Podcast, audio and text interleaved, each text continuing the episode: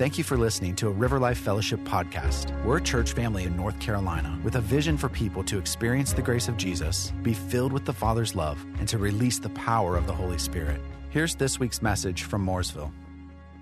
So, how many people have graduated from the School of Hard Knocks? Raise your hand. well, I got the, I got, you know what a magna cum laude is? I'm magna cum laude from the School of Hard Knocks, and that's and that is serious. Um, so, I, I've I got this message. This is like the ninth version of this message that I came up with this week. Uh, and I thought, you know, I thought I had it, and then I got this morning and thought, I don't really like this message. So, I'm, but I, I, I didn't have no energy to do t- the 10th version, so you're just going to go the ninth version. But I do think it's the heart of the Lord, even though, like I said before, don't ignore the messenger and get the message. You know, it's about Gilgal in the book of Joshua and probably a lot of people are familiar with Gilgal. You're familiar with Gilgal if you're a believer, whether you know it or not, uh, because every believer has to has to pass through Gilgal or have passed through Gilgal. Um, so, so it means a lot of things. This is just a little bit of a different take on it, uh, because this has been real meaningful to me in my life because of the School of Hard Knocks. But first, I really want to tell you this before I shared that. I was reading this morning in, uh, in Ephesians chapter 2. You know, verse 13 talks about us being brought near by the blood of Jesus. That's a really important verse in the Bible um, because that's what's really happened. We don't have to try to get near to God. A lot of believers don't, a lot of people don't know that or think that because we're near already because of the blood. The problem we have is we don't always feel near, right? And so here's, let me just give you a little bit of comfort about that. The reason we don't feel near is not necessarily because we're sinners, because really we're not sinners. We might be saints that sin, right? That, but we're children and sons and daughters who commit sins. But we're not sinners by identity and, and even by nature. By nature, we're, we're God's sons and daughters. Um, so, but faith is important. So, God allows us not to feel near so we can learn how to operate in faith. Now, that's really the truth. And because the Bible tells us that faith is needed in this life, faith is needed as a believer. We have to have faith to lay hold of everything that God has for us. That's how it comes to us, is through faith. So when you don't feel near, don't get in a panic don't feel like you did something wrong necessarily. If you did do something wrong, you can say, Lord, I messed up. You know, I'm sorry. You know, and the Lord's good, you know, because of the blood. If we're, tr- if we're trusting the blood, we're going to be okay. So, uh, one of the other definitions of that word in the original Greek language is, you know, is brought near. Near, another word is in. He has brought us in. Okay? He has brought us in. Into what? Into his kingdom, into his family. Because he says that a few verses later that we are citizens of the kingdom and members of his household. Very that's uh, Ephesians 2:17. I think four verses later he really kind of I want you to get that. I want all of us to get that. I want us to remember that in our, in our worst moments that we're citizens. We belong. We, we belong to Him. We are part of His household, and we are loved and we are dear to Him. And we are there, and He is just as much there when we feel it and then when we don't feel it. He really is. And so when you don't feel it, use your faith, trust what the Word of God says, not what your feelings say, what, what your emotions say. Trust, trust that, okay? And we need to, because we need to be people of the Word, right? We need to trust the Word of the Lord. And we need to be people of the Spirit, trust the leading of the Spirit. If we walk in the Spirit and allow the Word of God to be our like our, our, our guide there, our, that gives us information on how to walk in the Spirit, we're going to be good. We're going to, we're going to walk right into our destiny in Christ. So I wanted to share that little tidbit. Anyways, yes, the Lord's good, man. So here's, let me read this verse 19. Back to Gilgal, okay? Because it's such an important part of our life as believers. And, and this is the area in my life where I feel like I have made the worst mistakes, is around this issue of Gilgal. Okay, I look back on my life as a believer, some of the worst things I have done, some of the biggest mistakes I've made, is because I really didn't get what God was trying to do in my life. And making and being presumptuous and being assumptuous, being immature, uh, you know. I, and I'm not talking about sinful mistakes. I'm talking about mistakes that were motivated by what God was doing in my life. Except I took my hands on it instead of letting the Holy Spirit lead me into it. Are y'all following me?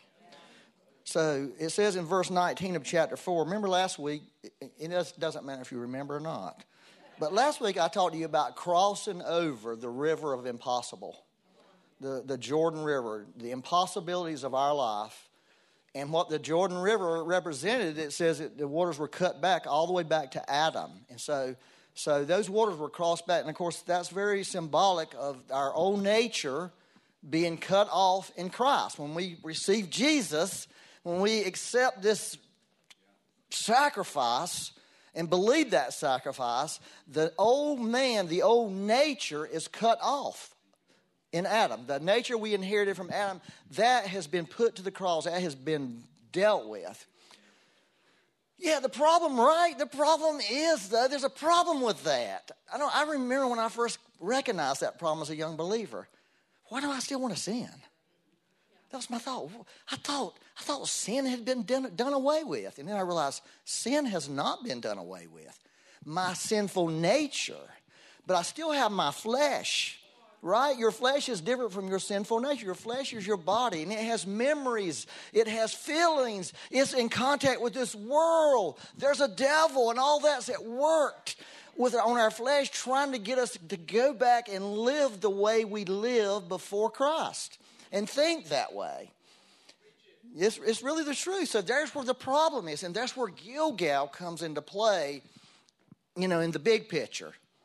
Are y'all following this this morning? So, so just like they crossed over the river uh, Jordan into the land of promises, their land of promises, we, all of us, have crossed over our spiritual Jordan at the cross. We are in our we're in our land of promises. We're not in the promised land, we're in a land of promises. Are you following me? It's a little bit different. It, we're not talking about something physical necessary, although it can be physical. We're talking about something spiritual. It's a land of promises.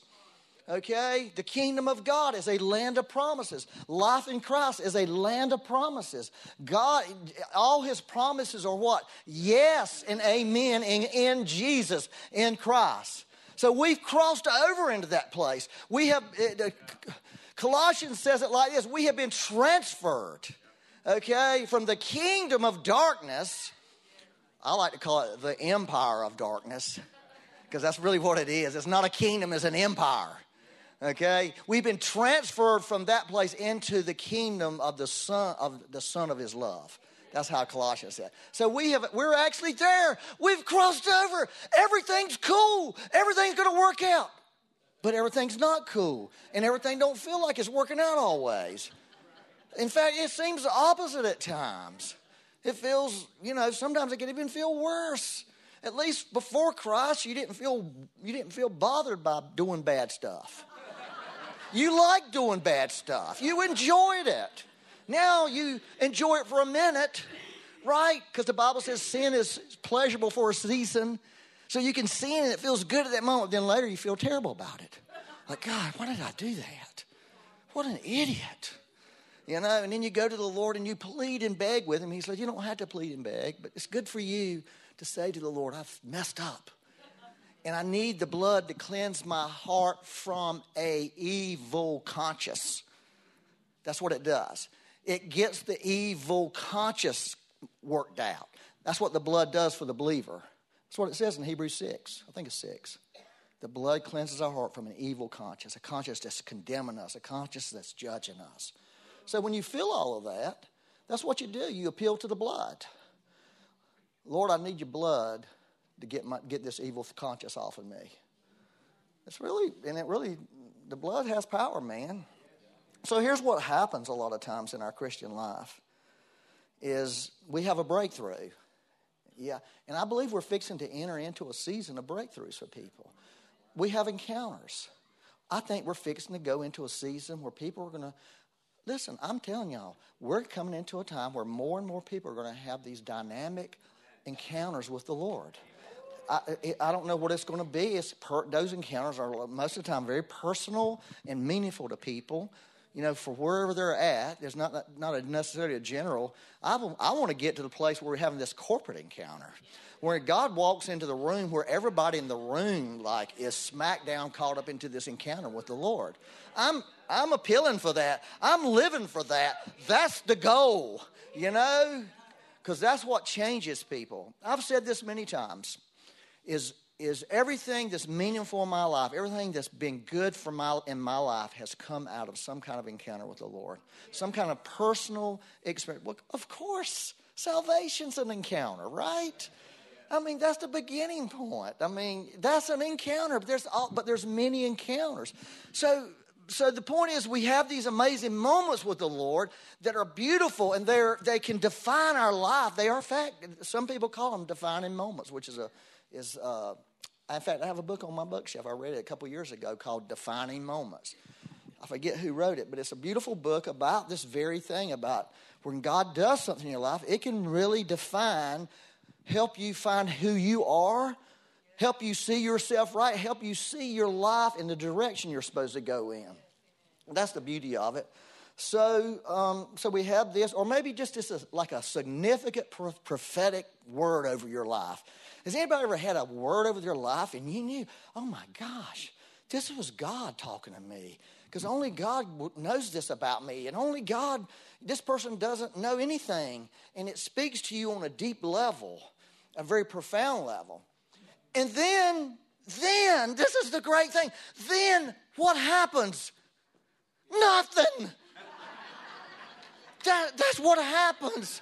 So I have just put you in what happened to the children of Israel. They saw this mighty miracle. They saw the ark, which was the presence of God, step down into these waters that were literally white caps, rushing water, rushing to the Dead Sea, rushing to death. And they saw the ark step down, and when it did, they saw these waters pile up like a, it says it piled all the way back to this place called Adam, and it cut them off and they were able to walk across the Jordan.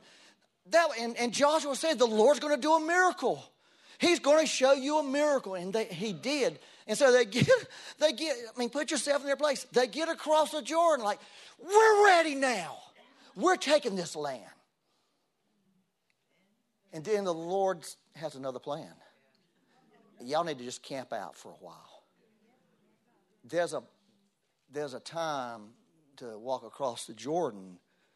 And once you get across, once you, your miracle, I'm not saying this happens all the time, but I am saying this will happen in your Christian life if you follow the Lord very long, where there's going to be this divine pause that's going to come in your life.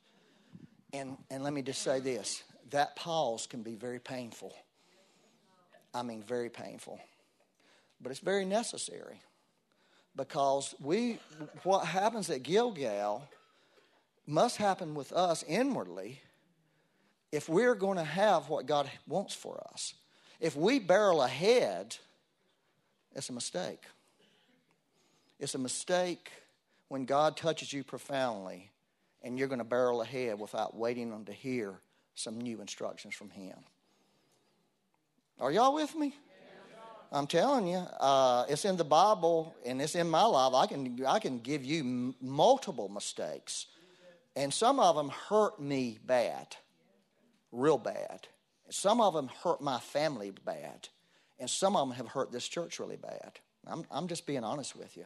And it was all because I felt like I had this encounter with the Lord. I felt like I knew what the next steps were, and I went after them without really, and really, and truthfully, there was this little teeny, tiny, tiny, teeny voice inside of me saying, Don't do it. And there was this other voice of God that I live with, Are you sure this is the Lord? I'm not sure about this. Oh, no, you, Becky, you, mm, you know it's the Lord. Becky, I can give you evidence. I have evidence. Mm hmm. Yeah. So, whew. So there's this divine pause, and there's this biblical pattern, okay? Here's a few of them. Here's three of them I picked out of the Bible, just to give you some Bible. One was, was uh, the Lord said to Abram, he wasn't Abraham yet, Ab- Abram, hey, Abram was a Chaldean. Abram didn't worship Jehovah. Abram, Abram probably never heard of Jehovah. He probably didn't know anything about Jehovah. If he heard anything about him, he probably, I don't believe that, believe in that God. I have other gods. And suddenly one day this, this God, Jehovah, reveals himself to Abram and says, Abram, this is what you got to do with your life. You got to get up and you got to leave your home. You got to leave your family. You got to go to this place I have for you. And so what did he do? He got up. He left his family. Well, he, you know what? He didn't leave his family. He took his daddy with him. You find that out in Acts 7. I think it's Acts 7. Yeah, it is Acts 7 when Stephen was being martyred. He went through. Man, if you want a good, concise history, read Acts 7. It's a very concise. There's stuff in Acts 7 that's not, I couldn't find in the Old Testament. One of them was that he came to this place and buried his dad. He took his dad with him when the Lord said, Leave your dad. And you know what happened there? Nothing there was a period of time after he left, zero happened.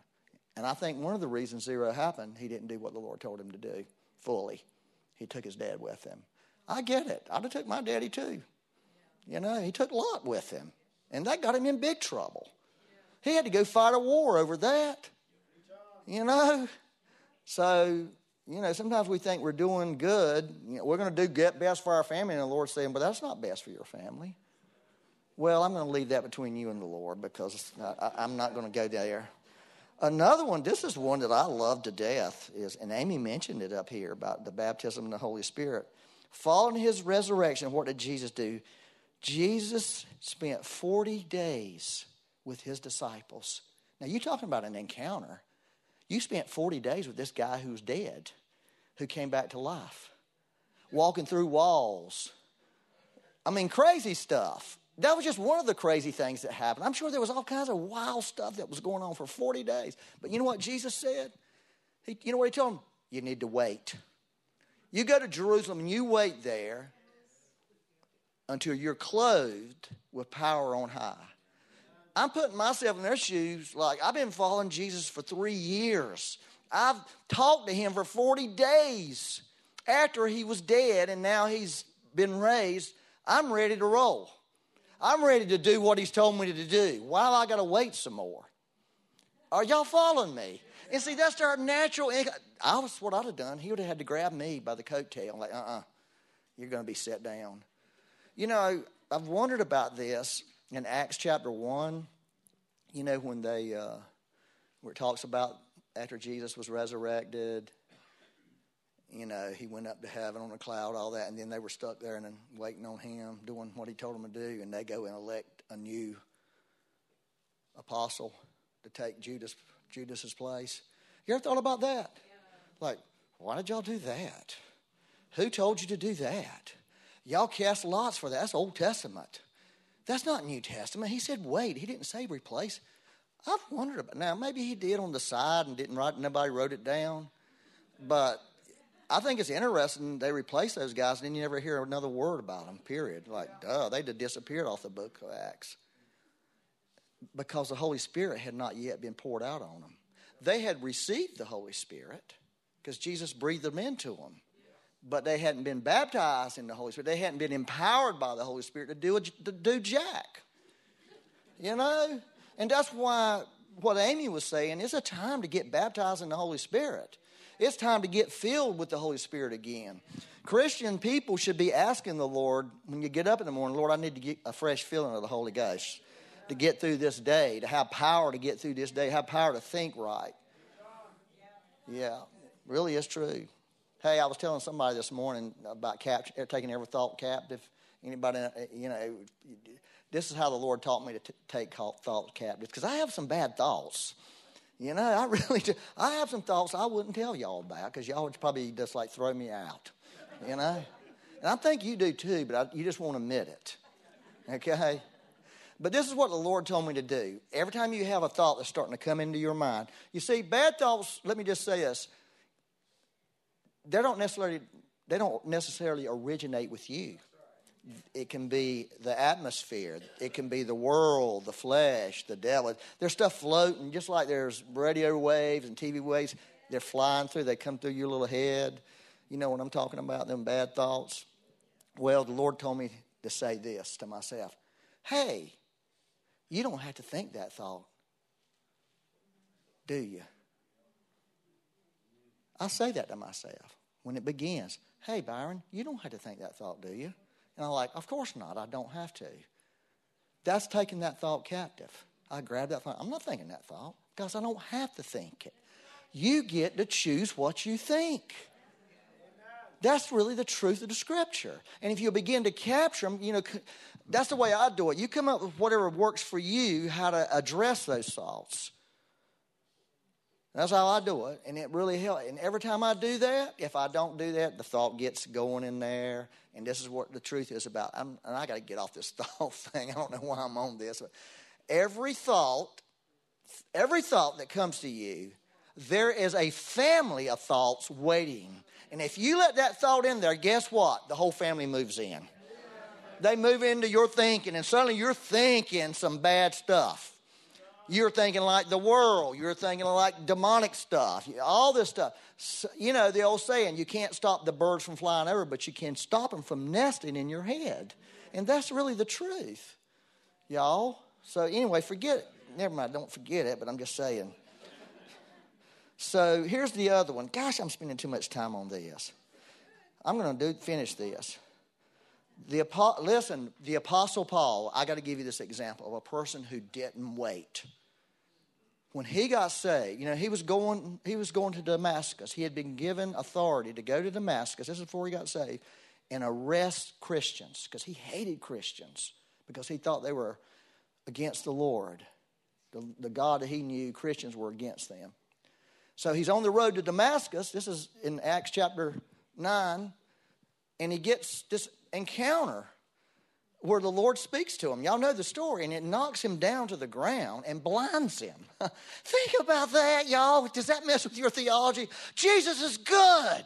He would never do it, but he blinded Paul. like, uh, what kind of God's blinding people now? You know, what kind of God y'all serve? Oh, we serve a God that'll blind your hide. You better be careful. You think you see he's going to blind your eye. Well, it was a sweet blindness. And so they had to lead, the people with Paul had to lead Paul to Damascus, and this guy came reluctantly. The Lord spoke to this guy, said, Hey, you need to go pray for him. Well, I ain't praying for him. Uh-uh, no, we already know about it. he's gonna he's a bad guy. He's not a good guy. Go because he's, you know, blah blah. He's awesome in my eyes. So he goes and prays and he gets his eyes back. Well, guess what Paul does? Immediately it says he starts preaching in Damascus, causing an uproar. They had to sneak him out of the city at night, lowering him down in a basket. That's what they had to do. And then guess what he does? He goes to Jerusalem, okay, and then he starts stirring up trouble in Jerusalem. He's stirring up trouble because he's out preaching to these people, and, and he had this he had this anointing, he had this authority on him. But guess what it says? The brothers saw what he was doing. It says that. Don't tell which brother. They didn't want to, you know. The brothers saw what he was doing and took him and sent his hide off to Arabia.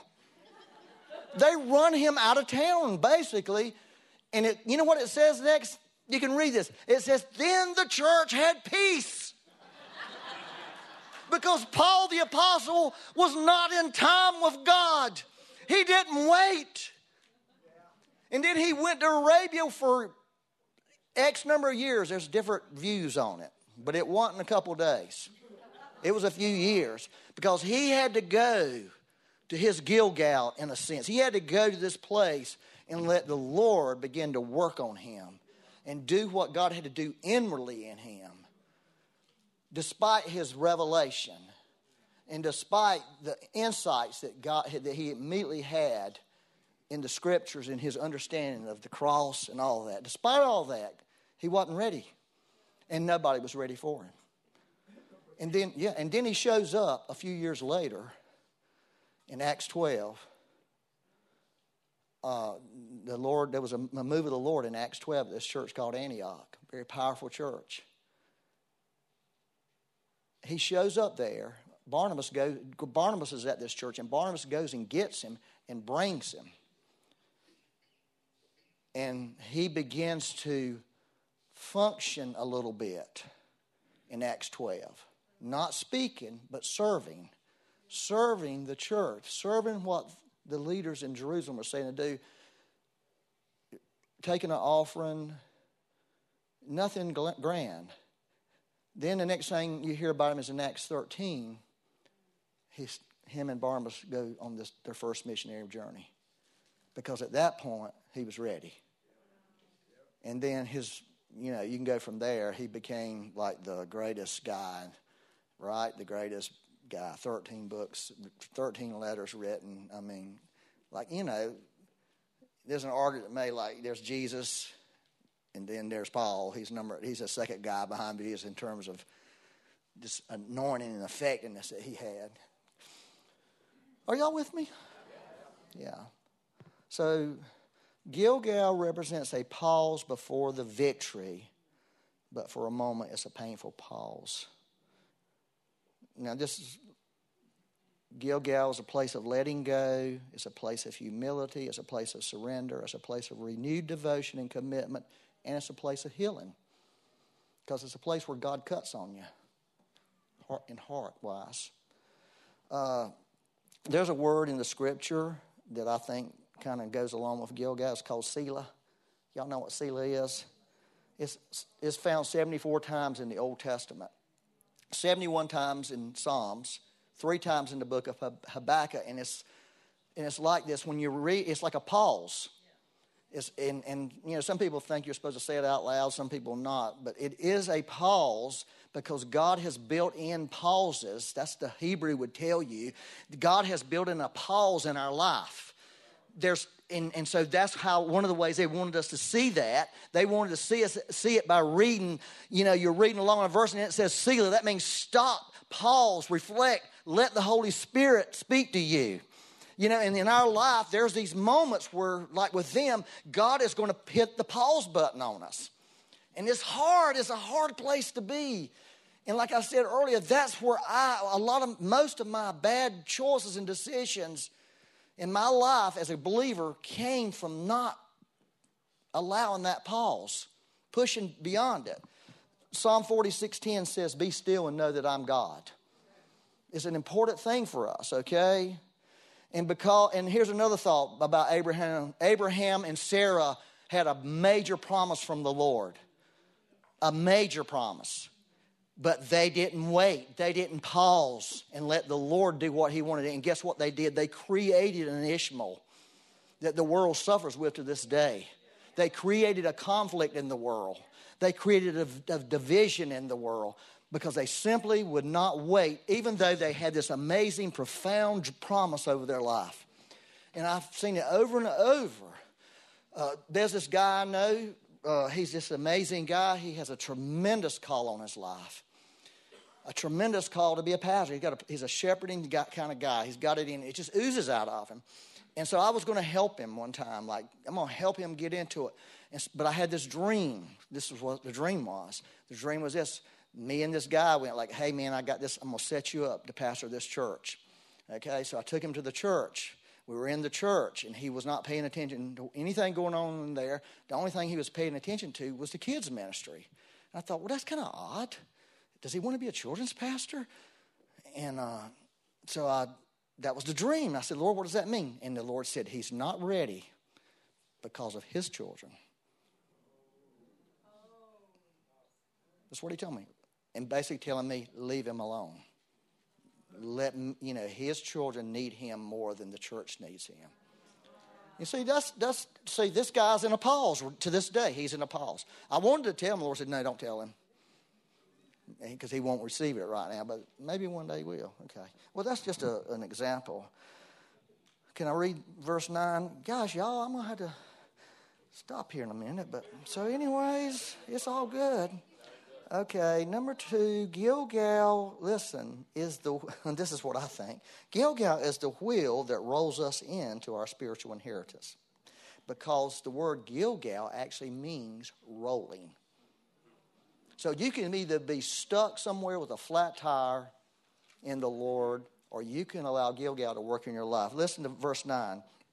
Then the Lord said to Joshua, Today I have rolled away the shame of Egypt from you. So the name of that place is called Gilgal to this day. And so for them, it was where God rolled away Egypt off of. He got the reproach, he got the shame, he got the disgrace, he got what Egypt gave them, he got what their mom and daddy gave them that wasn't good. He rolled it off of them. Okay? That's, that's what happens. That's, and, and Gilgal was not a one time event in the book of Joshua, by the way. It became their base of operation. And, and there were several times in the book of Joshua they would go back to Gilgal. Meaning, in your life, there's, this is not a one time event. There's just going to be time, there's going to be different times in your life where God deals with you about different things in different seasons. Don't you wish when you got saved everything was dealt with? Everything was instantly fixed? But it's not like that, y'all. Because God wants us to be able to trust Him over our entire life and allow Him to work in our hearts. You know, so there's things, I, we have seen people go to counseling where the counselor went into a place in their heart that God was not going, and they were, it ruined them. Because something was opened up on the person that the Holy Spirit didn't open up. Are you hearing what I'm saying? And so, you know, if we're going to take this journey inwardly, we need to be following the person of the Holy Spirit. You know, it's, it's really, you have to be really careful about it.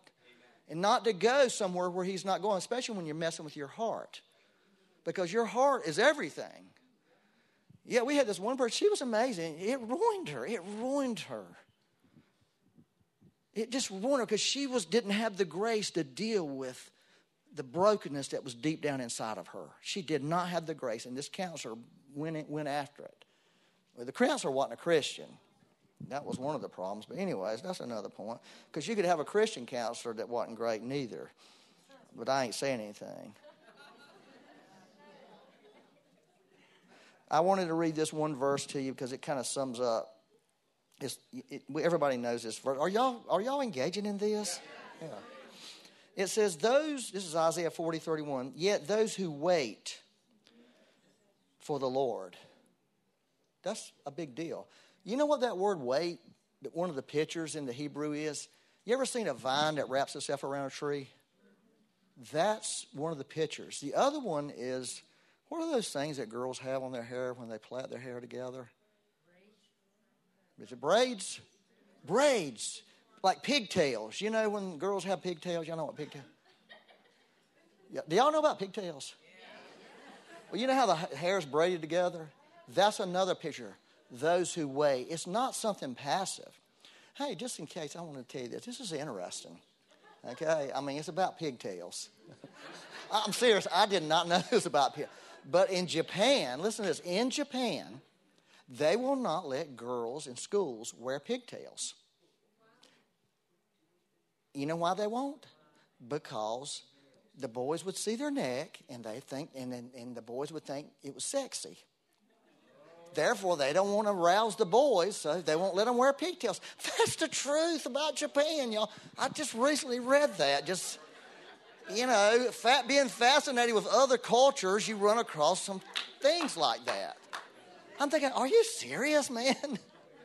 those, those Japanese boys might need some help. You know, if, if, if wearing pigtails gets them all messed in a stir, you know. But literally, it's, it's, that's really the truth about that culture. I want to go to Japan one day, not because of that, but but because it's a fact to me that culture is that culture really is amazing to me.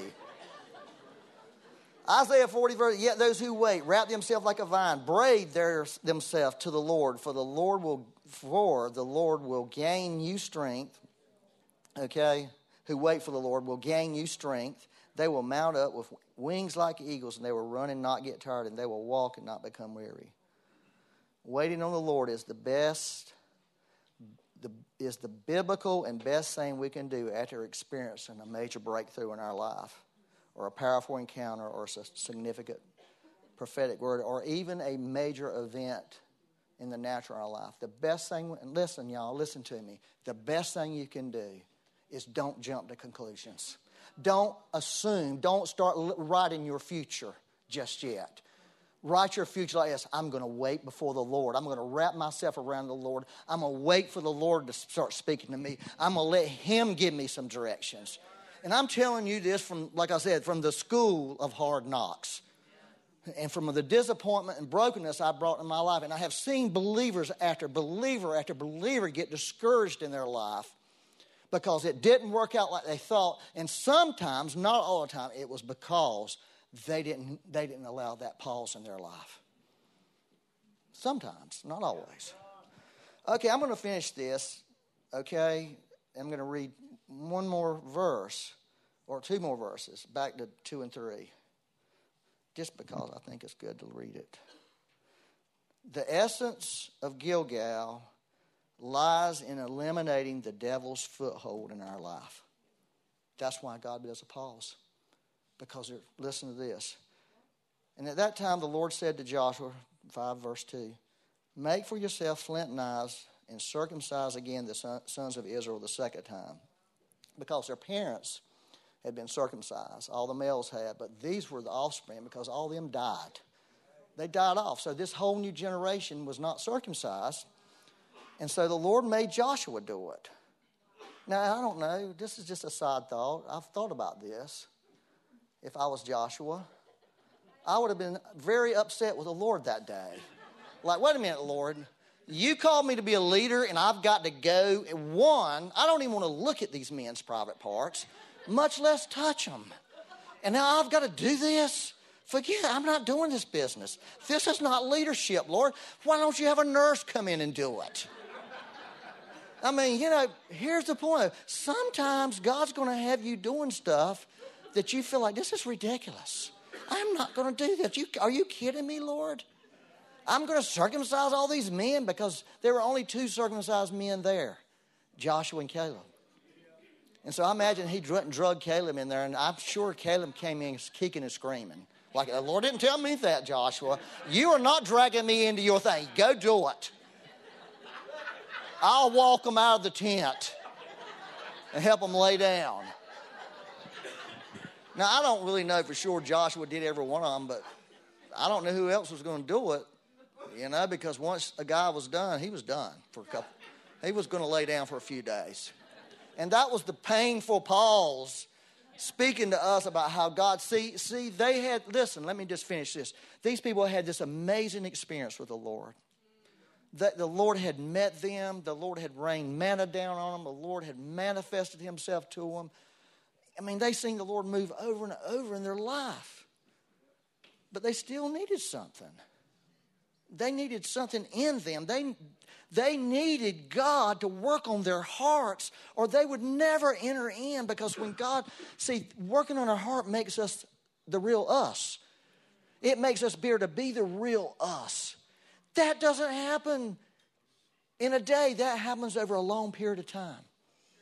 But you will never be successful in what God's called you to be until you learn how to be you and be settled in who you are and go after what God's put in you.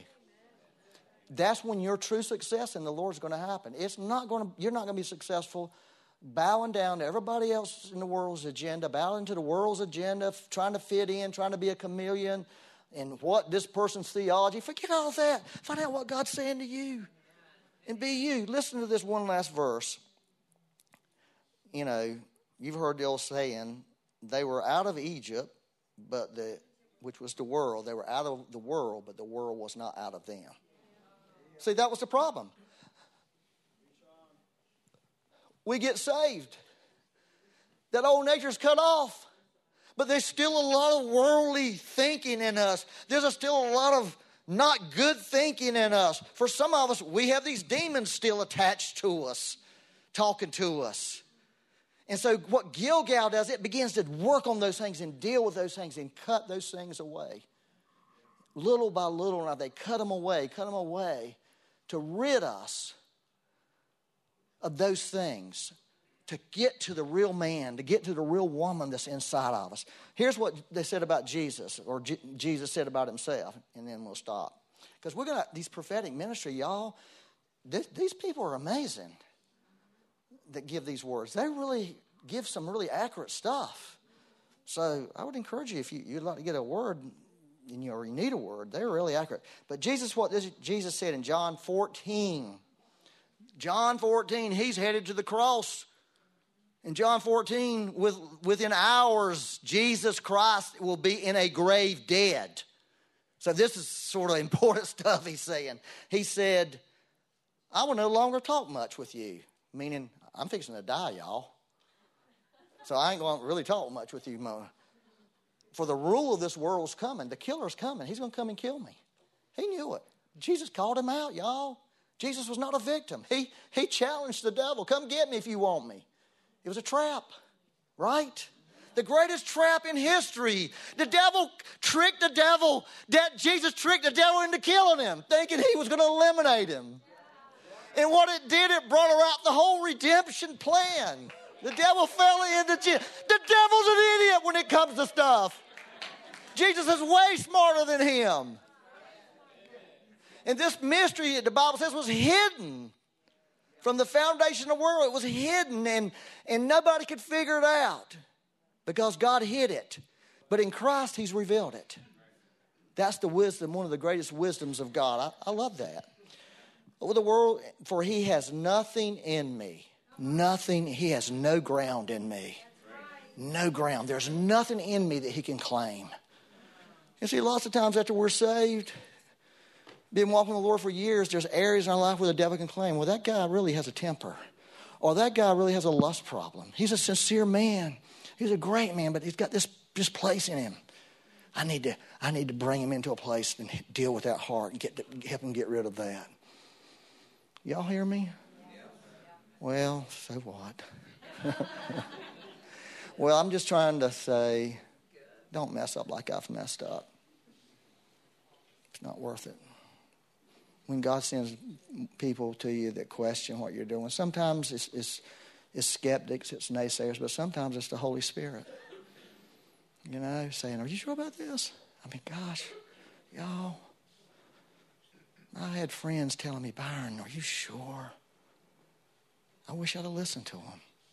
Because once I walked into where I was going, it didn't turn out well for me. It hurt me. You know, and sometimes we're so anxious to grab hold of our inheritance in Christ and grab hold of our calling, whatever it might be. And then we bulldog our way in there.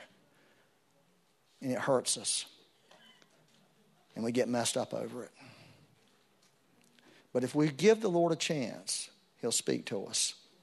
If we will give him a chance, he will do what he does. He will begin to speak to you and bring a peace and bring, you know, the Bible says we shall be led forth with peace and go out with joy. Right? That's how we should go. Don't ever defile that little thing inside of y'all. That little voice. Never, ever disobey it. Ever. Because if you do, you will pay a price for it. It will, it will hurt you. There's consequences. And those consequences are not God punishing you, those are just consequences of actions. Because God doesn't, He didn't I'm going to beat the fire to you over doing it. No. He just says, that will hurt you to do that. Thank you for listening to a River Life Fellowship podcast. To get more information, check out riverlifefellowship.com.